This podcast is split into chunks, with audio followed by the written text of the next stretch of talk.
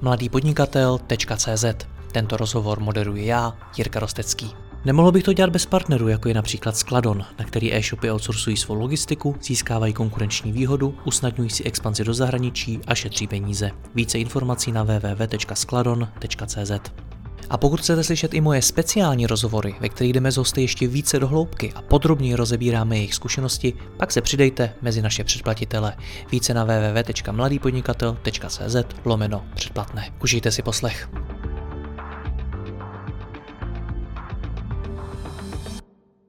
Dobrý den, o aktuálním stavu e-commerce a příležitostech, které mohou e-shopaři vytěžit, si budu povídat se šéfem obchodu služby na financování e-shopů Lemonero, Milanem Bohatcem. Milane, dobrý den. Dobrý den, Jirko, díky za pozvání. Já moc děkuji vám. Jak je na tom česká e-commerce momentálně? Tak eh, já když to možná rozdělím tu odpověď, nebo rozdělím, eh, Všichni víme vlastně, jak se vyvíjel minulý rok. Byl to rekordní, rekordní rok, samozřejmě způsobený primárně covidem. Ty obraty byly, řekněme, nádherný, přes 220 miliard. 200 miliard byla ta vlastně, řekněme, kýžená meta, kterou, kterou se podařilo e-shopům nebo tomu e-commerce trhu vlastně pokořit a to poměrně výrazně. Letošní rok začal, řekněme, z mnoha, z mnoha vlastně důvodů, řekněme, nějakým propadem, ať už, ať už vlastně tím, co se dalo predikovat, což byla vlastně ta doba postcovidová, to znamená, otevřely se nám zase eh, krámy, řekněme, nebo kamenné obchody. Takže to se dalo předpovídat, co se nedalo předpovídat, je bohužel situace na Ukrajině, inflace a podobné další věci, které do toho vstoupily, takže, takže eh, první kvartál dopad, tuším minus 25%, eh, nebo propad v rámci toho e-commerce trhu meziročně. Nicméně, co je možná dobrý zmínit, ono to vlastně, když to srovnáme s tou dobou před covidovou, tak to stejně znamená růst vlastně toho e-commerce trhu, jo, protože eh, ten, ten, ten růst nebo byl, byl extrémní vlastně v té době covidový.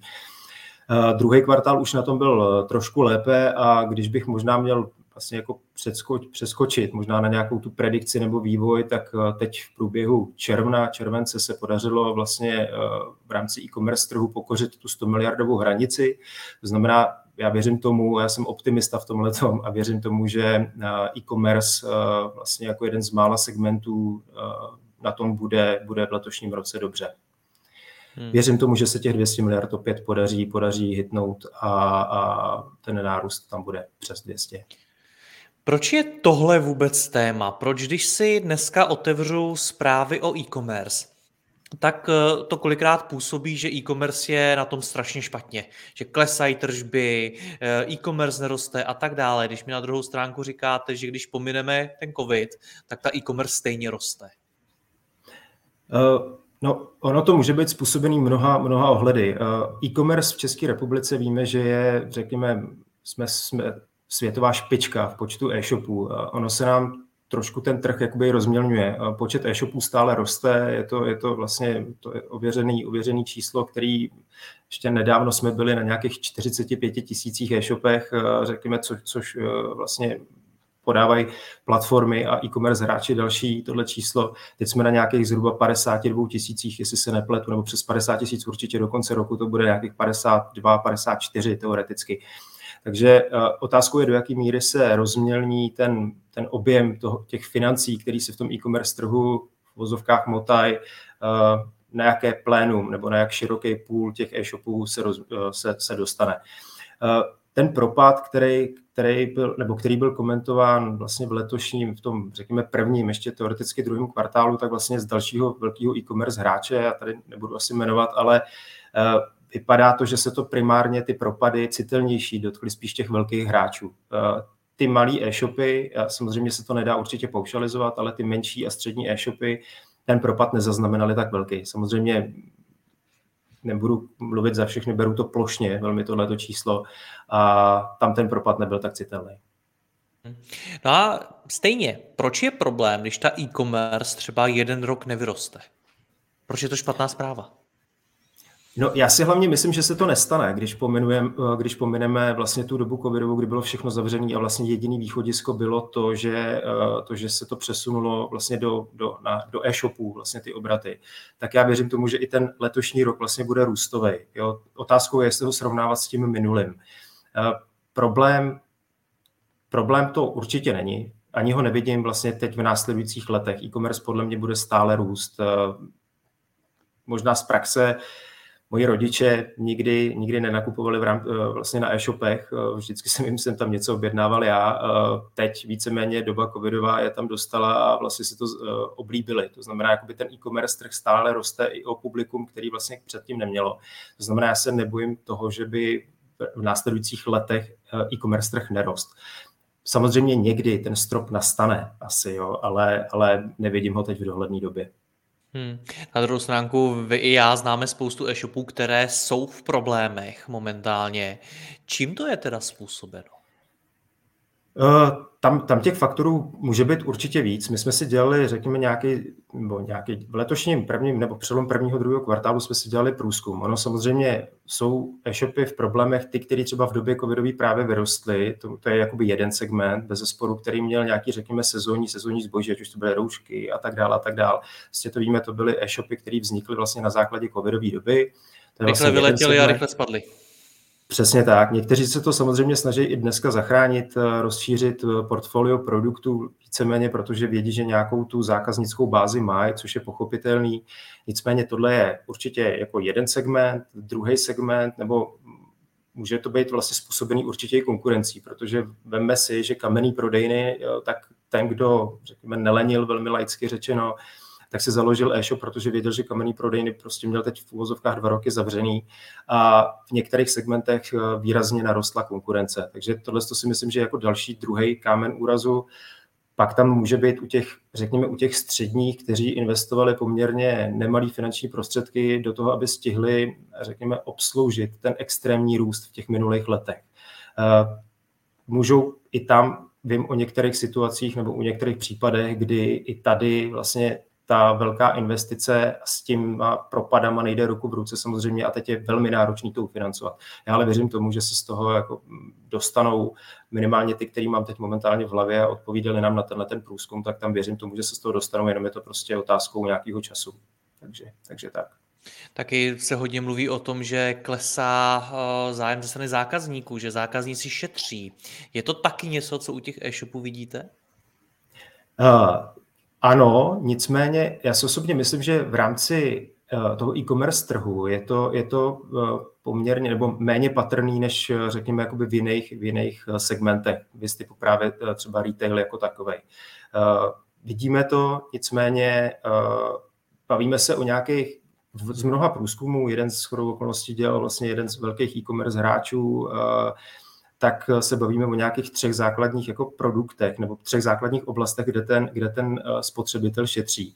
Eh, jenom v podstatě asi jeden z nich se primárně opírá o, řekněme, nějaký větší objem nebo větší počet e-shopů a to jsou, to jsou v podstatě oblečení a vybavení domácností. Tenhle segment bez zesporu, to, ta úspora může a určitě ho asi postihne do určité míry. Nicméně ty další dva, kde ty lidi šetří, tak je vesmě sídlo anebo cestování. To jsou v podstatě tři a mnoho, mnoho, řekněme, průzkumů. I ten náš vlastně tohle ukázal, protože i ty e-shopeři, který mají vlastně tohleto produktové složení, tak potvrzovali to, že tady ten propad už je, a to v podstatě od toho února, března, kdy, kdy řekněme, se začala tato inflační vlna nebo vlastně obecně, obecně tyhle problémy, které teď máme makroekonomický, objevovat. Hmm. Firmám se může nedařit z mnoha důvodů. Eh, buď to jsou to důvody externí, ty, které tady popisujeme, nebo důvody interní, špatný řízení, špatný rozhodnutí a tak dále. Pokud mám dneska e-shop, který mu se nedaří, můžu to svádět na externí okolnosti, na inflaci, na covid, na ekonomiku, válku a podobně, nebo je to v něčem jiném? Eh, bez zesporu, bez zesporu ano, nebo obecně možná nejen, nejen ekonomika, válka, ale i ta doba covidová. Jak říkám, eh, ono konkurence v některých segmentech výrazně vyrostla. To znamená, jako ten, ten, ten půl nebo ten objem uh, těch, těch financí se vlastně rozmělnil mezi širší půl. To je vlastně jako jeden fakt, bez zesporu. Ty externí vlivy na některý na některé, řekněme, oblasti nebo e-shopy určitě mít vliv budou, to bez zesporu. Jsou tam ale i interní vlivy. Teď říkám, boj o zákazníka víceméně obzvlášť v rámci český e-commerce je, je velký. Těch e-shopů je tady opravdu velké množství. A uh, udržet si toho klienta, vlastně získat ho a udržet si ho je, je, řekněme, teď momentálně poměrně těžká disciplína. Takže jsou to i ty externí a i ty interní vlivy, bez sporu. Mezi ty interní možná já teď řeknu jednu věc, která víceméně i, i tou situací, právě tou válkou a podobně, a, a nejen jí, ale i s prodlouženýma dodávkama, zdražováním dopravy a podobně, tak, tak je věc, která se do toho promítla taky. Já jsem koukal vlastně, co je možná největší v uvozovkách, nebo ne v uvozovkách, ale největší problém eh, e-shopperů nebo e-shopů. Dneska totiž drtivá většina portfolia nebo klientů, kteří nakupují, tak si vlastně koukají na srovnavače. Rychlost dodání je třeba eh, na to je extrémní tlak v České republice. My opravdu jsme v uvozovkách netrpělivý národ v tomhle ohledu. A to je i něco, co se u těch jednotlivých e-shopů promítá v hodnocení. Za mě je to, si trofnu říct, taková jako alfa omega, mít správný řízení zásob, jakoby jeden z těch interních důvodů. Eh, mnoho e-shopů nabízí produkty, který nemá a ani nevědí, jestli je třeba v dohledné době budou mít. Nakonec vím, že eh, jeden z našich e-shopperů zmiňoval kdysi dávno vlastně svého konkurenta, který, který ho díky tomuhle tomu víceméně, nechci říct převálcoval, ale minimálně dorovnal, právě protože měl vlastně zboží skladem a tento, tento e-shopper eh, se bohužel nestih, nestih předzásobit. Takže to je třeba jako jeden příklad eh, z praxe. Jsou nějaké příležitosti, něco, co můžou teď e-shopy udělat, aby si tu situaci usnadnili, zlepšili, aby, aby na tom byli lépe? Eh, já věřím tomu, že ano. To, tohle je shodou okolností věc, kterou nám vlastně potvrdil průzkum, nebo respektive sami e-shopeři to s námi vlastně sdíleli. Vy máte v podstatě dvě možnosti, když to velmi zjednoduším. Jako e-shopper, když se vám všechny vstupy, a nejen jako e-shopper, ale obecně jako pod, jakýkoliv podnikatel, když se vám všechny vstupy víceméně prodraží, tak vy můžete udělat jednu jednoduchou věc a to je víceméně jen, jen jednoduše zdražit, tak, abyste si udrželi nějakou svoji marži. Nicméně e-commerce trh je v tomhle strašně neúprostný, právě proto, že eh, existují zbožový srovnávače, mnoho lidí kouká na rychlost dodání a primárně na cenu, pak následně na rychlost dodání. A, a tady vlastně je boj o tu cenu, je, je opravdu výrazný. Takže tady my jsme vlastně pozbírali, řekněme, nějaký best practices od, od e-shopperů. A jsou tam, řekněme, nějaký tři, čtyři oblasti, kterým, se da, kterým je dobrý věnovat pozornost. Jedna věc jsou vlastně na úrovni dodavatelů mnoho, zejména těch menších e-shopů nebo e-shopů, e-shoperů, neví, eh, že si může v podstatě říct v uvozovkách o nějakou slevu dodavatele. Je to samozřejmě vždycky svázaný s něčím, ať už je to větší objem, eh, větší objem nebo větší objednávka, eh, někdy je to vyloženě akce, která je drivovaná přímo tím dodavatelem, jo, odeberte to teď do konce, do konce měsíce a tak dále, a tak dále. Nebo mnohdy vlastně dodavatelé dávají, dávají echo o tom, že se bude poměrně razantně zdražovat, ať se předzásobějí. A tohle je třeba shodou okolností jedna z věcí, kterou je bez zesporu dobrý využít, eh, takovouhle příležitost a využít. Pokud na to samozřejmě není třeba kapitál, nebát se šáhnout pro, pro třeba rychlý krátkodobý financování, protože to je stejně věc, i když si pak spočítáte v uvozovkách ty přeplatky, tak třeba teď, když jak, jak šly rychle nahoru ceny u těch, u těch produktů, tak mnohdy ta cena růstu toho produktu, když to vezmu ve větším objemu, je, je víc na konci dne, než, než třeba ten přeplatek. Druhá věc jsou určitě dopravci. Eh, dopravci zdražili poměrně razantně, teď nemyslím jenom ty lokální, ale vlastně globálně. To je globální problém, ať už ti, kteří vlastně z východu objednávají opravdu velké množství zboží po kontejnerech a podobně, tak to jsou, já si trochu říct, vlastně za poslední dva roky, co to nějakým způsobem sleduju, že už to jsou spíš násobky, než, než že by to byly jako, řekněme, desítky procent, ale, ale opravdu násobky. Takže tohle je taky bez zesporu věc. Máme několik vlastně e-shopů nebo podnikatelů nám řeklo, že eh, je opravdu jako dobrý využít nevím, třeba celý to auto, protože vy tu dopravu stejně tak jako tak zaplatíte a musíte ji promítnout do koncové ceny toho produktu. To znamená místo půl kamionu objednat kamion. Samozřejmě teď já to říkám ve velkých poměrně ve velkých objemech, jo. nicméně místo palety dvě, místo půl dodávky, dodávku a podobně, protože to stejně zaplatíte. A, a když tu cenu pak rozmělníte mezi širší plénu nebo větší počet produktů, tak je to samozřejmě lepší a máte konkurenční teoretický výhodu vůči svým, svým konkurenci. Pak tam jsou samozřejmě ještě další, řekněme dvě. Jedna, jedný jsme se dotkli, to je to řízení zásob. To, to, to spíš platí pro toho koncového klienta, právě mít to skladem, nepřicházet o svý stávající klienty a, a mít možnost vlastně akvírovat nový. No a třetí věc, nebo čtvrtá věc respektive, je uh, vlastně takzvaný skonto. Poměrně dost dodavatelů uh, vlastně dává slevu na včasný uhrazení faktur, protože to cash flow řeší, řeší víceméně všichni stejně, ať už, ať už ten dodavatel, tak ten, tak ten e-shop. Takže tohle to jsou, řekněme, nějaký základní čtyři, který je důležité jim věnovat pozornost, protože můžou být na té misce vach vlastně tou správnou, správnou volbou. Co ten marketing? Co v něm můžu podniknout? Eh, marketing, eh, marketing je poměrně široká disciplína, nicméně eh, když bych se podíval na, na prezentaci třeba produktů, ono jde i o vlastně vyhledavač jako takový, aby se vůbec ten klient k vám dostal. Ono jako vyladěný produktový fotografie, popisky produktů, mít, já nevím, třeba dobrou, dobrou, eh, řekněme, eh, URL adresu, když to tak řeknu, mít správně nazvaný e-shop, aby bylo patrný, z čeho, eh, čím, čím se zabývá. Jo. Teď samozřejmě neberu, neberu ty, kteří mají, já nevím, tu produktový portfolio široký, ale, ale tam, tam to samozřejmě nehraje úplnou roli. Ale těch, těch marketingových nástrojů nebo možností je tam velká spousta. Určitě bych nepodceňoval růst marketplaceů na, na českém trhu. Uh, to je jedna věc, eh, nějaký social selling takzvaný, to znamená využít, využít eh, sociální sítě k prodeji nebo propagaci svých, svých produktů nebo svého e-shopu obecně. A ty produkty, produktové fotografie a popisky produktů, to je bez zesporu věc, která, která pomůže i minimálně v těch vyhledavačích. Pak už je to samozřejmě nějakým způsobem ta cena, rychlost doručení, komunikace a podobně, což jsou věci, které s tím marketingem a, a, a obchodem jsou, jsou úzce zpětý. Hmm. Vy jako Lemonero se zaměřujete na financování e-shopů. To je samozřejmě taky teď obrovský téma. Vnímáte v tom nějakou změnu vzhledem k té době, k tomu třeba, jaký financování e-shopy chtějí, na co, od koho, jak rychle a podobně?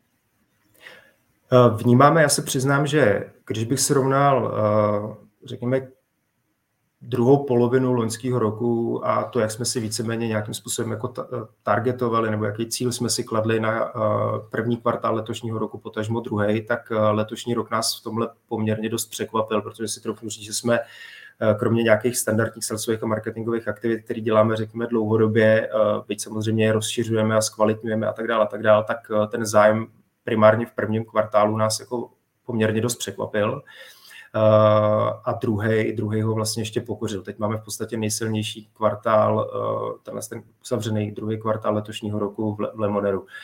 Eh, musím říct, možná ještě rozdělit, nebo rozdělím to na tři věci. První, první, co nás překvapilo, byla samozřejmě akvizice. My jsme vlastně v průběhu ještě dubna spouštěli shodou okolností vlastně slovenský trh, kde vlastně jsme měli nějakou náběhovou křivku, nebo kterou jsme očekávali tam se přiznám, že nás to velmi mile překvapilo, protože jsme se během krátké doby bavili v vyšších desítkách smluv. Co se týče Lemonera nebo v České republice, tak tady nás ještě výrazně, výrazněji překvapila, to jsme vůbec nečekali, nebo překvapuje dlouhodobě retence neboli opakovaný čerpání, kdy nás klienti využívají, řekněme, opakovaně. A musím říct, že se z toho krátkodobého financování stává, řekněme, takové jako parťák do nepohody a jak, jak do nepohody, což je třeba současný trend, současná situace, kdy potřebujete třeba v mimo sezónním období vykrýt cash, vykrýt cash flow a podobně, tak, tak i to, že se nebojíte využít ty příležitosti, které jsem teď zmiňoval. My, tohle je shodou okolností i věc, kterou se snažíme vlastně do toho našeho portfolia nebo do toho e-commerce trhu dostat, řekněme nějakou jako forma edukace, když to tak řeknu, ať se v podstatě nebojí ho využít. Hmm, co banky vnímají teď e-commerce jinak? Protože na jedné straně se mluvilo v době covidu, že vlastně to padlo i v několika mých rozhovorech, že banky si díky covidu uvědomily, jak zajímavá e-commerce vlastně může být a že se jí třeba i snaží více pochopit. Nakonec vy s bankami máte zkušenost skrze komerční banku, eh, která, která je vlastně investorem Lemonera. Na druhou stranu teď se o e-commerce mluví právě v souvislosti s poklesy tržeb a podobně. Tak eh, jak, jak to teď je? No ono takhle, když to vezmu od konce, ono s tím poklesem tržeb a podobně, to je, řekněme, obecný problém. A já, jak jsem říkal na začátku, já si osobně myslím, že zrovna e-commerce trh eh, na tom paradoxně bude jakoby jeden z těch trhů, který na tom bude relativně dobře. Samozřejmě ano, krize tady je, to, to prostě nikdo neschová, eh, nějaký úspory ze strany koncových klientů bez zesporu jsou a budou, eh, ale přesto věřím tomu, že ten e-commerce trh v tomhle ohledu eh, na tom nebude v uvozovkách, když to řeknu velmi laicky, tak byt jako, jako další, další segment. Covid je tady s náma, Bůh ví, co bude na podzim, Bůh ví, co bude příští rok, Bůh ví, co bude s další jinou pandemí. Já si osobně myslím, že ten e-commerce trh bude zajímavý pro banky i do budoucna a banky aspoň to info, tu informaci, kterou mám já, to, tak jak to vnímám, je, že se o něj opravdu to, co potvrzuji, to, co říkáte vy, eh, se o něj intenzivně zajímají. A to napříč, napříč plénem. Přesto mi několik e-shopů řeklo, že teď mají problém od banky získat uvěrování. Je to a... individuální problém nebo něco obecného? Uh, ne, tak to jsem špatně pochopil předchozí otázku. Uh, ne, tohle, ne, ne, pochopil tohle... jste ji dobře, spíš, spíš ji rozvíjím dál. Jasně. Uh, tohle, tohle je bez zesporu pravda. Jako e-shopy, e-shopy nebo e-shopeři uh, si uvědomují to, že obzvlášť tyhle ty příležitosti, teď se bavíme o krátkodobém financování, což je víceméně jako to hlavní gro, který ty e-shopy nebo e-shopeři řeší. U toho dlouhodobého, většího, kdy samozřejmě řešíte, já nevím, investici do nových skladů, skladových prostor, eh, dražšího hardwareu a podobně, tak na to je samozřejmě lepší využít, eh, řekněme asi dlouhodobější financování. Ale eh, co se toho trhu týče, tak malý a střední e-shop má, řekněme, stále ještě pořád problém. A je to primárně, nebo možná to rozdělím, jeden, jeden v vozovkách problém je uh, ta rychlost schvalovacího procesu. To je něco, co jako zmiňují e-shopeři vlastně běžně. Zvlášť, když jste malý střední e-shopper, kdy jste ve firmě buď sám, v lepším případě ve dvou, ve třech, ve čtyřech, ty střední e-shopy už třeba v deseti, patnácti, rozhodně nechcete lítat eh, za bankovním poradcem, dodávat účetní uzávěrky a další mnoho dokumentů, další stohy dokumentů. A když už to tak není, tak ten schvalovací proces stejně trvá v řádu dní, v lepším případě někdy i týdnů. A shodou okolností, nebo to, co jsem zmiňoval u těch příležitostí, to jsou, to jsou věci, které vy rozhodujete v řádu, v lepším případě v řádu dní, někdy v řádu hodin. Proto v tomhle ohledu si myslím, že tohle krátkodobé financování dává strašný smysl, obzvlášť pokud je takhle rychle řízený. A ano, stále platí to, co jste zmiňoval, to je to, že e-shopy mají stále problém uh, si říct o financování u banky, respektive nemají ho schválení. Ten schvalovací proces je buď dlouhý nebo poměrně složitý, takže, takže tak. No a mění se to v této době nějak, protože spousta těch e-shopů, co znám, ty prachy potřebuje rychle. To platí, nejsem schopen mluvit asi za všechny banky, nicméně jako nějaký, nějaký řekněme, záchvěvy, když to řeknu, když to řeknu velmi laicky, tak tam vidět jsou. Jako banky se samozřejmě snaží taky přizpůsobit. Tam je, tam je ta alfa a omega je, si troufnu říct, asi v tom, v tom scoring modelu jako takovým, který asi troufnu říct, že my ho máme postavený v tomhle ohledu řekněme modernějc, než, než ta banka, která stejně potřebuje nějaký vstupy, na který v tuhle chvíli nedosáhne pokud nedosáhnete na vstupy, abyste věděl výkonnost toho daného e-shopu, abyste věděl eh, v podstatě zdraví, když to řeknu finanční zdraví toho, toho e-shopu, jestli to prostě a jakou dobu to trvá, jaká je nějaká, nějakým způsobem predikce, to musí prostě někdo vyhodnotit. Za nás to dělá vlastně ten algoritmus a v té bance stejně potřebujete prostě dodávat minimálně nějaký výpisy, uzávěrky, plány a, a tak dále, a tak dále. Samozřejmě záleží o tom, o jaký investici se bavíme, jestli je to v řádu desítek tisíc, tak asi ne úplně tohle všechno, ale u stovek tisíc už, už, už ano. Takže, takže tohle to bohužel stále platí hmm. a tady si troufnu říct, že mají banky ještě stále co dělat, aby, aby byly schopni obsloužit v řádu hodin, eh, v, lepší, v lepším případě, v nejlepším případě v řádu hodin eh, e-shopera jako takového. Hmm. Já příběh Lemonera sleduju v podstatě od začátku. Mění se nějak i v závislosti na té současné době to, co vy vlastně nabízíte, jak přemýšlíte nad tou službou, nad financováním e-shopu?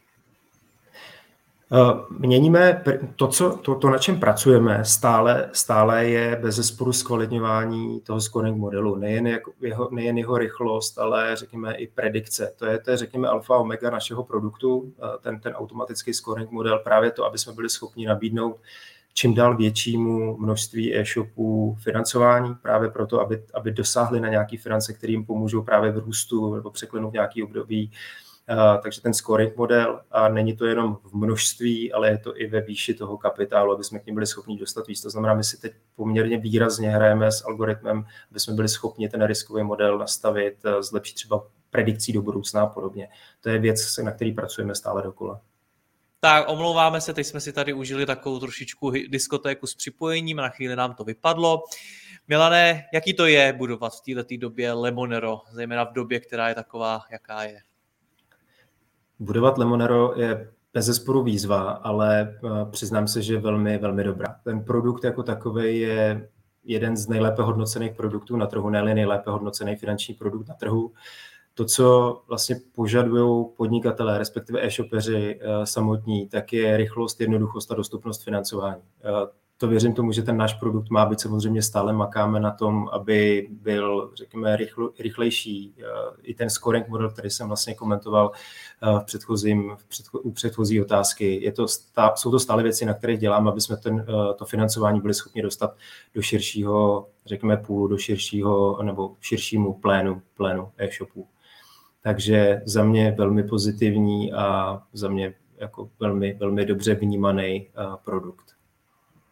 My už jsme na to několikrát narazili, na ty predikce, ale tak co nás teď tak pravděpodobně čeká? Na co se mají e-shopy připravit? No, eh, takhle, to, ty, ty výhledy na to, jak se, jak se bude chovat eh, vlastně druhá polovina roku, jsou, jsou, jsou různý. Vlastně nikdo pořádně neví, eh, jak moc se bude šetřit a tak dále. A tak dále. Samozřejmě ta situace obecně makroekonomická není dobrá, byť je to otázka spíš na, na nějaký, řekněme, skupinu ekonomů, ale, ale já si osobně myslím, že ten letošní rok dopadne dobře. Já jsem, já jsem opravdu optimist v tom, že e-commerce trh na tom nebude řekněme, zas tak špatně, když se na to podíváme z toho širšího měřítka vlastně dalších, dalších jako segmentů. Já osobně tím, co jsme se bavili vlastně na začátku tohoto pořadu, tak bylo ta hranice těch 200 miliard. Já věřím tomu, že ta se letos zase pokoří a to byla vlastně poměrně dlouhou dobu hranice, která, která kterou ten e-commerce trh si nějakým způsobem jako stanovil a řekl si, že pokud ji pokoříme, tak máme zase další metu před sebou. Já věřím tomu, že ta hranice vlastně padne, protože vlastně ta druhá polovina roku eh, vlastně v tom e-commerce trhu bývá silnější, že čeká nás pořád vánoční sezóna. Eh, je tady několik průzkumů, který říkali vlastně, že lidi díky covidu vlastně mají poměrně dost úspor. Já samozřejmě nechci říct, že to je všechno zalitý, zalitý sluncem, nicméně máme vlastně domácnosti mají aspoň aspoň do určitý míry nějaký finanční polštář, který třeba jako v minulých letech nebyl a věřím tomu, že se zvládneme s touhletou situací nějakým způsobem vypořádat. Já věřím tomu, že e-commerce trh, eh, říkám, na tom, na tom nebude zas tak špatně, možná když se na to podíváme obecně vlastně z celé z celý, uh, ekonomiky. Nicméně určitě se dá si očekávat jedna věc a to je to, že určitě dojde k nějakému pročištění trhu, to bez zesporu. Ať už to budou ty e-shopy, které vznikly v té době covidové, nebo se prostě neuživí v tuhle dobu, to bez zesporu, ale věřím tomu, že jak ten počet, tak ten objem tam prostě bude a poroste. Tak uvidíme. Milané, moc vám děkuji za rozhovor, ať se vám Lemoneru daří, mějte se hezky naslyšenou. Díky moc, mějte se hezky. Děkuji vám za poslech tohoto rozhovoru a zvu vás i mezi naše předplatitele. Tvořím pro ně speciální rozhovory se zkušenými podnikateli, manažery, freelancery a dalšími profíky ze světa biznesu. V tématech jdeme ještě hlouběji a připravujeme pro vás konkrétní praktické zkušenosti z podnikání. Snadno tak objevíte cené zkratky a informace, které vám pomohou ve vašem biznesu. Více zjistíte na www.mladýpodnikatel.cz lomeno předplatné. Děkuji vám a zase někdy naslyšenou. Jirka Rostecký.